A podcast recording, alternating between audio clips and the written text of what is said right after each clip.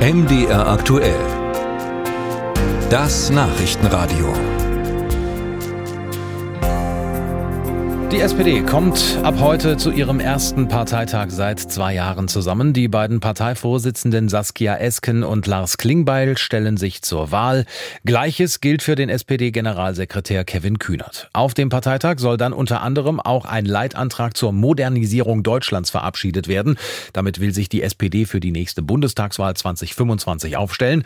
Zur Lage der SPD unter spezieller Berücksichtigung der Lage der SPD Thüringen habe ich mit Georg Mayer gesprochen, Landesvorsitzender Vorsitzender der SPD in Thüringen, Innenminister des Freistaats und stellvertretender Ministerpräsident. Grüße Sie, Herr Mayer. Hallo, schönen guten Tag.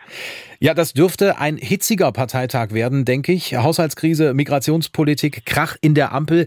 Ähm, wie einig ist die Partei denn noch, vor allem mit Blick auf äh, Vorstand und Basis? Also ich sehe da jetzt keine große Uneinigkeit. Natürlich sind es schwierige Zeiten jetzt auch. Das Urteil des Bundesverfassungsgerichts hat uns alle vor Herausforderungen gestellt. Und natürlich die Bundesregierung muss jetzt hier eine ziemlich harte Nuss knacken, wie der Haushalt jetzt aufgestellt werden kann.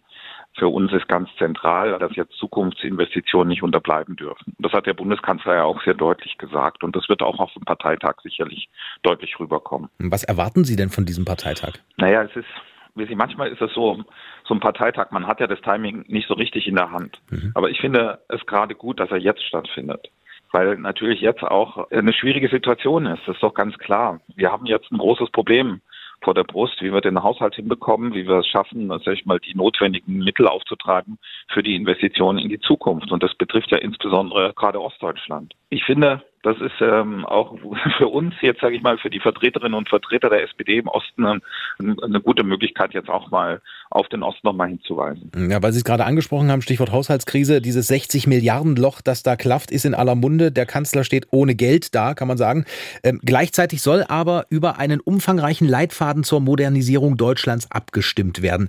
Ähm, wie soll der denn aussehen? Naja, also wir befinden uns in vielerlei Hinsicht in einer Periode der Transformation. Ich mag diesen Begriff eigentlich nicht, weil er so technisch ist. Wir sind vor großen Veränderungsprozessen. Das betrifft die Wirtschaft, das betrifft unsere Gesellschaft. Wir haben es mit Migration zu tun, wir haben es mit Digitalisierung zu tun, wir haben Konflikte in der Welt. Ähm, also es ist sehr unruhig und jetzt muss man da sortieren und Ordnung reinbekommen und natürlich den Leuten auch vermitteln, wie geht's jetzt weiter. Jetzt muss es, muss man die richtigen Entscheidungen treffen natürlich. Was brauchen wir für Investitionen für die Zukunft? Und da sind ja schon einige Dinge gerade im Osten jetzt angestoßen worden mit Chipfabriken und so weiter. Das muss natürlich jetzt auch umgesetzt werden. Das ist ganz zentral. Aber wie soll das umgesetzt werden, wenn das Geld fehlt?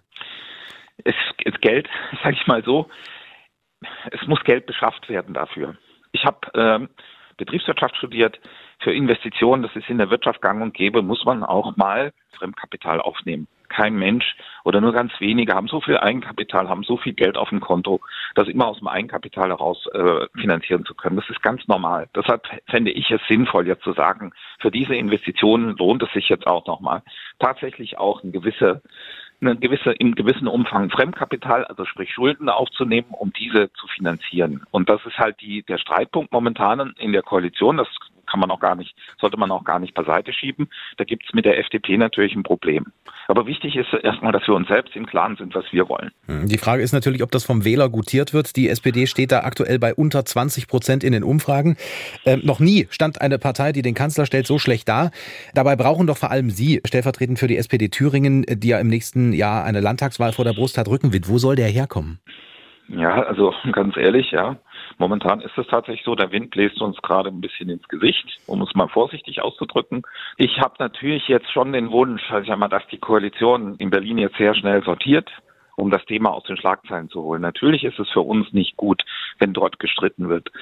Natürlich ist es für uns nicht gut, wenn irgendwie sich Dinge ewig hinziehen und so weiter. Die Bundesregierung ist aufgefordert, das jetzt schnell in den Griff zu bekommen. Und dann wird der Bundestrend auch wieder positiver ausfallen.